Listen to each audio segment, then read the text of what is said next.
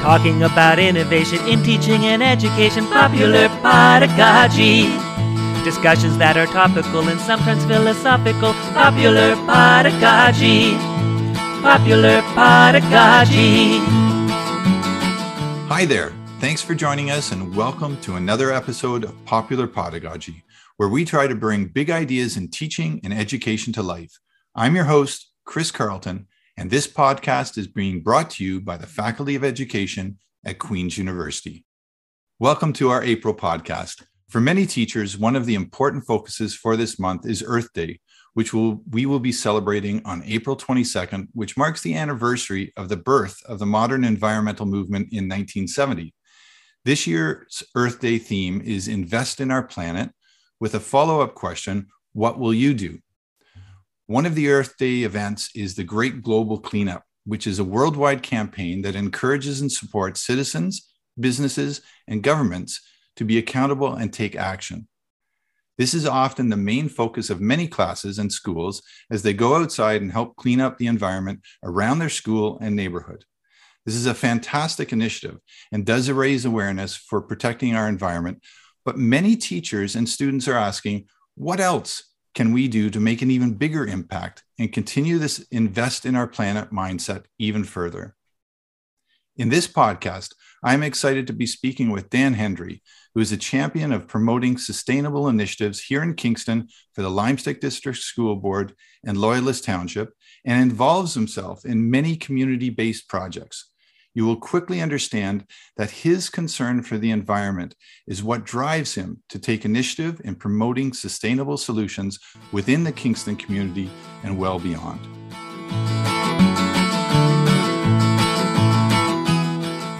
I'd like to introduce our guest to our podcast today, and that is the man known as Sustainable Dan, Dan Hendry. Welcome to the podcast, Dan. Yeah, thanks for having me. You have received, and I checked your website, so you can't lie about this one. You have received many awards and recognition for from organizations that celebrate leadership and sustainability. And you are a facilitator, mentor, and communicator whose focuses your energy and efforts on making Kingston a sustainable, livable, and smart city. Wow, with that intro, you know, it's definitely uh, when I was in high school, I didn't think I'd get some of that stuff. But yeah, no, thank you so much, Chris, for having me. And, and for sure, it's uh, I've been working in this space for a while now, um, and really enjoy it. You know, it makes uh, makes me be able to get up every day and just be passionate about what I do. So thanks again for having me uh, today, and looking forward to chatting with whatever you think uh, you'd like. With uh, maybe you can pick my brain about. You know. That sounds great. I'm looking forward to it. I was very excited about this. Now, Dan, when speaking with my teacher colleagues and reading podcast email questions regarding this topic, there seems to be two common themes around the topic of Earth Day and sustainability in general. One was, what more can we do as teachers besides the important school yard cleanup? And how do you look at your community and find resources and ideas to integrate sustainability into your classroom? Two very important questions. And I think with the initiatives that you have started and our discussions around them, we will be able to answer those queries. But I'd, I'd like to start off with discussing an impressive photo of you on your website, dhendry.com. Uh, and it's of you in front of these two massive city buses. And I personally know the story, and my class has benefited from this uh, innovative initiative but I know our lead, uh, our listeners would love to learn more about it. So, can you explain a little bit more about that uh, epic picture? Yeah, so this is uh, something. It's a it's a great picture. One of my favorites. I, I don't have any pictures I like of myself, you know, truthfully, but that's one that I, you know, every once in a while I, I glimpse at and I, I smirk. And um, it's it's it, by by far it's it's one of my biggest accomplishments. But again, not just me. It's something I've been involved in. A lot of people have. Um, really started off in 2012 in Kingston when the city of Kingston uh, uh, counselors and the trustees of the school boards decided to allow grade nines to ride for free. So I had a background in sustainability, um, pre, you know, in my role here, and I saw this awesome opportunity to allow kids to use the bus. But all I was thinking was, well, who's going to teach them? How do they know how? Right? Like we live in a very car centric culture, right? So that's when we kind of started an evolution. It did take time for sure. Sometimes there are little things you don't know about. You got to find out, you know, and sometimes that just uh, you learn it by just doing, right? And that's how I've learned a lot of things in my life and create a lot of mistakes in the meantime, but learn from those mistakes. That bus, going back to that, Chris, is really it was this opportunity where all kids in grade or all students in the city of Kingston got a free bus pass in grade nine. And we we worked out a way to figure out how to teach them and train them. And we evolved that program. So now in the city of Kingston, uh, grade 9, 10, 11, and 12 all have no cost passes. Um, and you know it's more complex than than that, but it's really simple in that way. Like that's from the student and teach, staff point of view. That's what they know. I help with a lot of the back end stuff, but it's led to like a transformation. And I think in a lot of times in our schools, in our community, when it comes to ridership, I mean, it's a bus. Yeah. You know, when I was a kid, I didn't think I loved buses this much, but it's a connection. It's A to B. It's getting to school. It's getting to sports. It's staying later for homework. It's meeting friends. It's your first date. It's volunteering. It's work, right? It's all these things. And, and by normalizing at a young age, before you know 16, the automobile really is what we all go for at that age. You know, it's given schools and students uh, the autonomy to make decisions and travel. And that's just opened up so many rich educational opportunities, I would say, because of this route of getting process into hands and training students. And the the one step that has been taken further by you as well is because I'm an elementary teacher. We also um, our my grade seven eights traveled for free as well. So it was brought down. Was it brought down to that level, or well, kind of, yeah. So like it started with, and again, it was, this is not something that we started on paper to say, oh, this here's that's going to work, right? It was like, oh, let's start it and like change. Oh, we'll figure this out. And as people poked up their hands and what about this? Or can we do this? Or teach my kid this, like about health safety. Like, if, you know, um, what happened was, you know, we realized that, um, well, transit realized, not myself at all, but they said, you know what, there were very few like under 14, like it's limited, right? Like I think of my daughter who's 13 and she's just getting at that age where she can travel a little bit more independently, I would say, right? And so it, it opened up an opportunity where we were talking to transit. Well, if kids are riding for free, like under 12, why don't we just make a pass where the school board will chip in a bit of money based upon uh, you know an average amount of adults we would assume would be on a trip usually about three right? Like eas eces teachers or parent helpers. And you know every time that we made a one pass just make it easier. So a field trip pass was created for each school based upon the fact that kids were riding free anyway. So we just had to reduce the mechanism and make it easy for adults. And and and and and field trips, right? So it created a field trip pass. And its first year there were about 600 field trips. This is before COVID. It's been harder since a little bit, but there's still been it's been getting going to get more. The second year, just before COVID, there were 900 field trips. That's things like the farmers market, right? Like some like riding renting a school a yellow bus costs money and it's the barriers right? Some kids you got to track them down you got the parental forms you got to pay for the bus you got to have the bus the exact time. You have to wait for the yellow buses to get to school and then you have to get back before the yellow bus have to pick up the bus riders themselves right? So there are all these barriers and all we did was streamline some of it and give transit passes. Of course it's it's not the same in every part of the community because it, it does fall within the transit system right? But it but it does open up a lot and those 900 field trips you know, if, if you try to equate that to a dollar value, I think it's something like almost like like two hundred and fifty thousand dollars that like it could have been representative of of renting yellow buses, right? Um, and some people say, well, what about the yellow buses?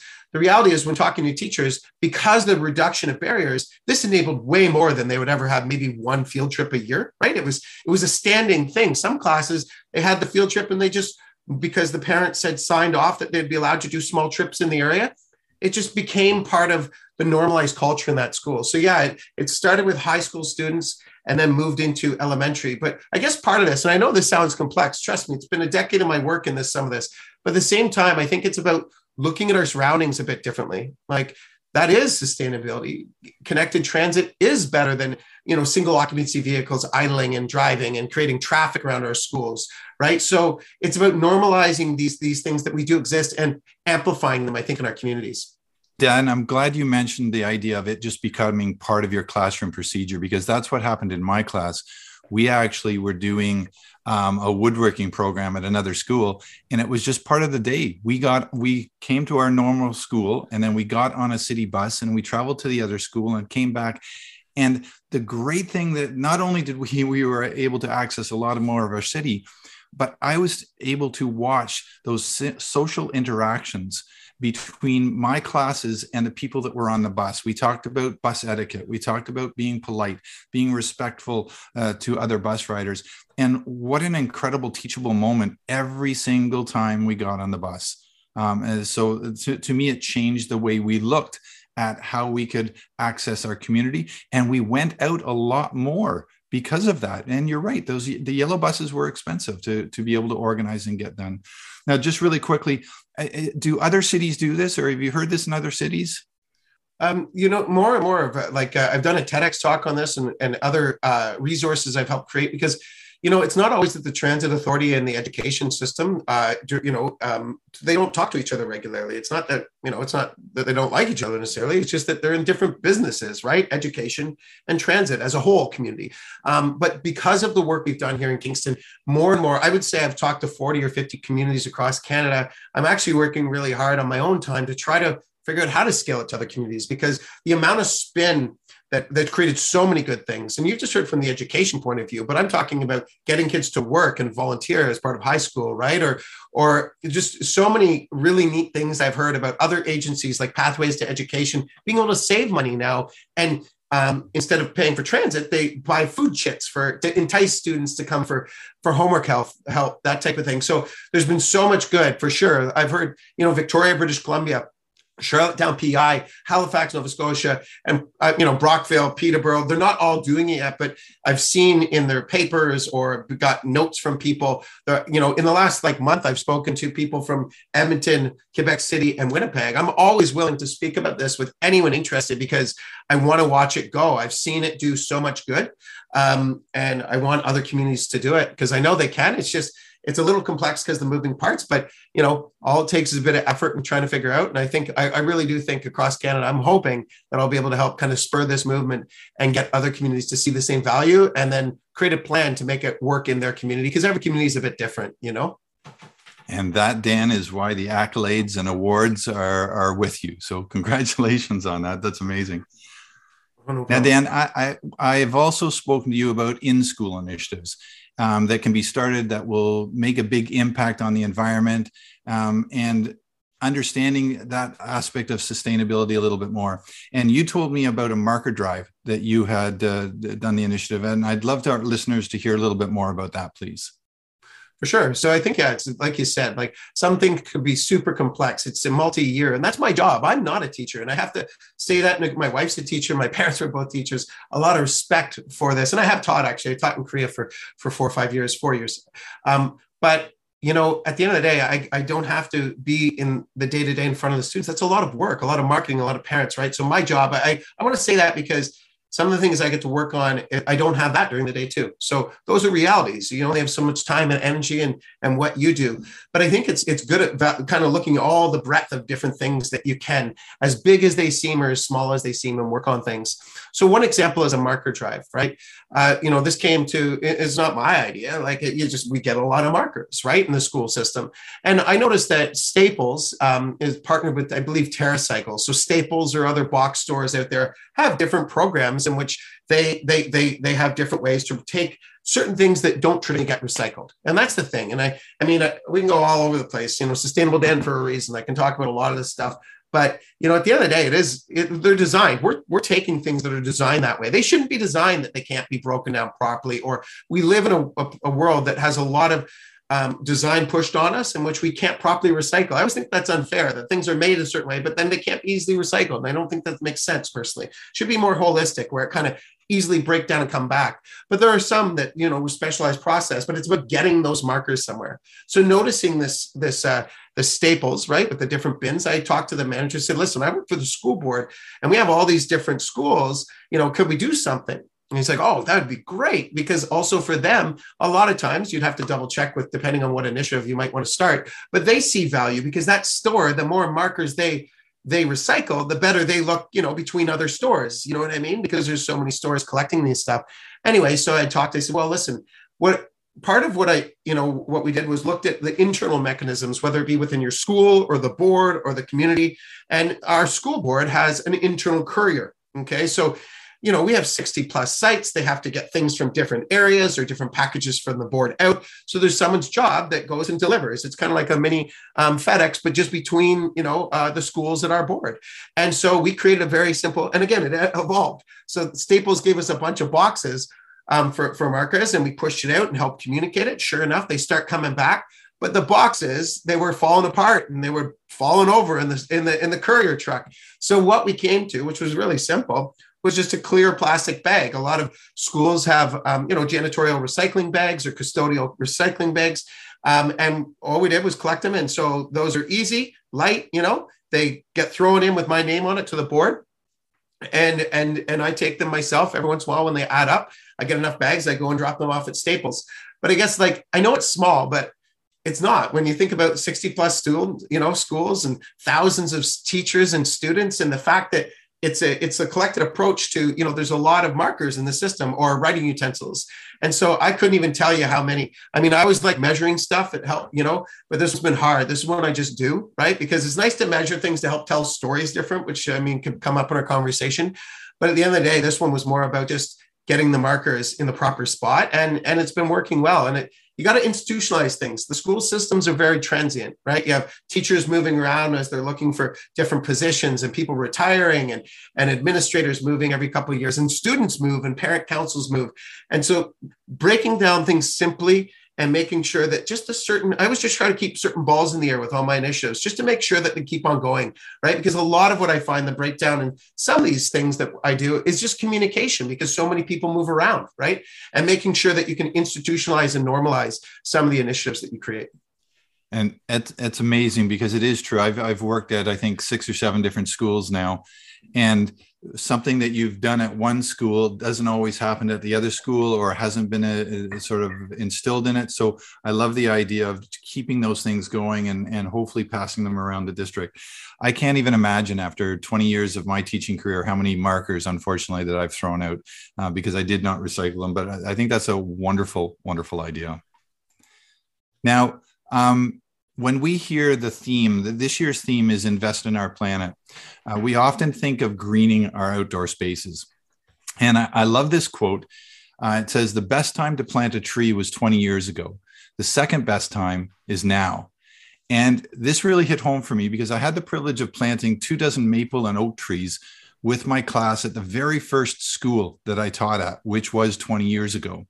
And I, and I want my current students to have that same experience and privilege to invest in our planet so that some of the ideas uh, that we can continue on uh, about greening. So, what, what are some things that we can do as teachers and students to, in our classroom or in, in our you know, sort of school environment, to help green it?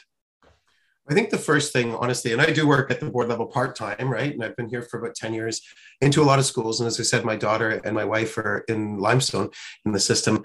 Um, but the one thing is to take a look at, like, if you're new to a school or even to start looking around at what, what, what policies or procedures are there? And I know this is not my favorite part of my job, but I do do it because there you know, there are a lot of reasons why I, I, think, and it doesn't mean they can't be changed, but I've seen a lot of things over the years. It's always this time of year, right? May and the fall, where people come in with a lot of energy to do certain things, um, plant trees, for example. But it's not what size of tree, what type of tree, is it the right spot for the tree? You know, who knows about it? Like there's things, there's so many stories I've seen over the years, and it seems like it's it's bureaucracy or but it's it's also about learning from the past right? And what i mean by that is things like i've watched trees and not unbeknownst nobody told that uh, you know they went in the ground and then they got caught by a lawnmower because they were just this big just a small you know less than a foot tall right? And and and there's one small challenge right? Every year it's a new because it's public dollars there's a new contractor and a tender going out for those that cut the the, the school grounds i've seen community members complain about the trees they donated not getting watered in the summer mm-hmm. because it wasn't someone's technical job, right? So my point is, is to look over some of the pre-existing um, policy, you know, at the board and the school level to learn more about it, because I think that it's really important. But I also think that it's got to be done well. You know, who's taking care of it in the summer if that's the case, right? You know, for these trees, um, where's the water coming from? You know do you have volunteers? You know do they do they have that's a, you know are they signed off in a volunteer form or have their CPICs that type of stuff right? Depending on what you're working with. So by all means when you're talking about greening i think it's it's a very important thing but i also think it's a thing that has to be involving more than just you you know? Talk it doesn't mean even one tree just learning a bit more of how to get it in properly and creating plans. Because what i have seen over the years too i see a lot of like it's emotion right? Oh, oh i planted a tree and it just they just let it die well, who's they? And was it part of someone else's job? You know, who do, when there was a drought, which is even more important with climate change, we're going to have more fluctuating weather patterns, right? So, I, I mean, taking the emotion out of it, it's about looking at setting it up for success, right? And some of these things take a little bit more time than you would like, I would say. But I've learned a lot in the process. And by investing and, and communicating and working with a good process, I actually found we can get way more done and better stuff because it's the right trees in the right spot. It's the right shrub, shrubbery. For example, with limestone, we've been working with Evergreen, which is a schoolyard naturalization charity out of Toronto. They, they run brickworks down in Toronto. Beautiful charity, amazing. And they've helped us create a guideline because little things like I've seen parent councils on the weekend go and buy, buy a gazebo from Costco well that's good for your house but it's not it's not okay to be on public ground. It's just it doesn't it's not safe you know that you're it's not insurable right? From what i know. But my point is is there's standards that i wasn't aware of before i started working in it. And then other things like accessibility right? If you're talking about school gardens accessibility is very important. Well you know you have to make sure the path you know so there's all these other things i guess i, I want to say. So the first thing i recommend is starting to look into maybe the process currently your board would have if, if whatever board you're in right? The other thing is then sometimes things take a while to change, right? So so look at best practices because it's always good to look, hey, look at look at what they're doing. They're pretty cool. You know what I mean? Like, why can they do it? You know, but it's about working and trying to creating good processes because those things, yeah, like I've watched them emotionally not blow up, but people get upset, right? And I think learning from that, it's about kind of seeing where you're at, looking at best practices, and then getting others involved to kind of work through it and being realistic with yourself too because i find if you're realistic with that you can kind of build on more success quicker than than having a lot of barriers bumping against because there are things that maybe you weren't aware of that you know like oh well i don't know where we're going to get the water from right? Like well that's a pretty big thing that should be factored in early on you know? I agree and i think that goes back dan to when we talk about invest in our planet is it, it isn't just a one-time investment this is looking at the long term. With my kids, they were in grade three and they actually had to maintain those trees all the way up to it was a, up to a grade six school. So we had three years of adopting a tree and making sure it was successful. The nice thing was we had a small community as well. So the parents would come over during the summertime. And it was through a program like Evergreen. It wasn't that yeah. one, but um, where we, I would say 90% of the investment in my time was just getting ready for the yeah, planting. Exactly. And then yeah. the planting happened. And then from that point in, that there's the rest of your time as well. But wow, how rewarding it is when you do 100%. Said, take the process and looking at other schools and and not reinventing the wheel. Yeah. Uh, other people are doing it. So just see what's happening with them and and and make that effort. But I tell you, going back 20 years later and seeing those tree, trees now, it, it, almost brings me to tears. So well, I wish I wish there were more planted 20 years ago, and that's what we have to do now for in 20 years from now being part of that, you know. And but you're 100 percent right. You know, just looking at to making that plan. I've heard that saying before, right? Where if you had a problem, think for 55 minutes and act for five. You know, maybe not all the time. Sometimes there's more urgency than that. But at the same time, with this, sometimes there's a lot of moving parts, a lot of variables. You're never going to hit them all, but give it to you know, give the respect to under, try, try to understand some of them because you know, uh, it, I'm I always say I'm kind of lazy. I don't. I, I like no, I like not reinventing the wheel. Let's let's build off other people's, you know, the the shoulders of the giants that we stand upon, right? Like the learning that is there and learn from others. So 100%, Chris. Yeah. Um, I think it's. I wish we could have more, and I, and that's what we got to do. But it is about doing it right to make sure that um, to make sure it is successful. You know. Exactly. It's definitely not lazy. It's it's doing it right and learning from other people's mistakes. 100%. So. Dan, we're coming to the end here, and I always add this question at the end, and you, you weren't prepped for this on purpose um, is one final uh, tip that you would give. And it said, what advice would you give to new teachers or, or teachers that haven't really uh, had time to look deep into um, Earth Day and, and sustainability projects? What would you give them advice to make a difference and help promote sustainability in their own classrooms? Just one, do it in two sentences, if that's possible. if you want to get other people involved, go back to like look at organizational strategic plans. Look at what other people have already said they want to do and come up with solutions that complement that. That's the easiest way, I'm swearing, because then you get other resources, you get other people bought in, you know, it's part of another direction. So again, looking at your school, your school community, your board, or even your city or municipality and saying, oh, look at these, this is this is like where they say we want to go. And then create solutions that fit into that because you're already on their page, right? It's they've already said, people have already said they want to go in that direction. So it's easier to kind of build off what somebody said because you know it's pride right? So i always just build off what others have said by looking at those plans. Take a bit of time but yeah uh, that's something that's a, a, bit of secret by dan. Don't uh, don't tell anyone else okay? I'm just joking. Spread it far and wide. And it, it goes back to work smarter not harder. Yeah. I mean looking at what's already been there and like you said um, uh, from the shoulders of the giants Dan, thank you so much for taking the time and, and uh, being with us today. We are going to include uh, a lot of resources uh, on the site, so they'll be able to access your TED Talks, your, your Twitter account, and your website.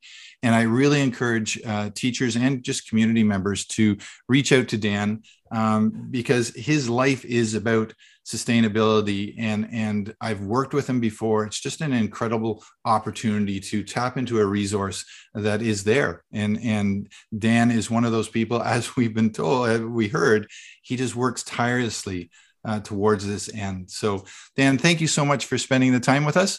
And I know that we'll have you back in for another topic because there's just too much information we missed this time. Thanks for having me. I look forward to coming back on that does it for another episode of Popular Pedagogy. Again, thank you to our amazing guest, Dan Hendry. Josh, as always, where can our listeners subscribe to make sure they don't miss any of our Popular Pedagogy podcasts? Yeah, you can find this podcast on Apple Podcasts, Google Podcasts, Spotify, uh, the CFRC website, the Faculty of Education website, and uh, pretty much any other place you get your podcasts. That is exciting, and I look forward to reading some of our listeners' suggested future topics. Please don't forget to check out our Queen's Faculty of Education website and search for Popular Pedagogy for additional resources and information. Well, that is it from myself, Chris Carlton, our podcast team of Josh, Aaron, Carly, and Becca. Stay healthy, stay safe, and stay connected, and we'll see you next time for another episode of Popular Pedagogy.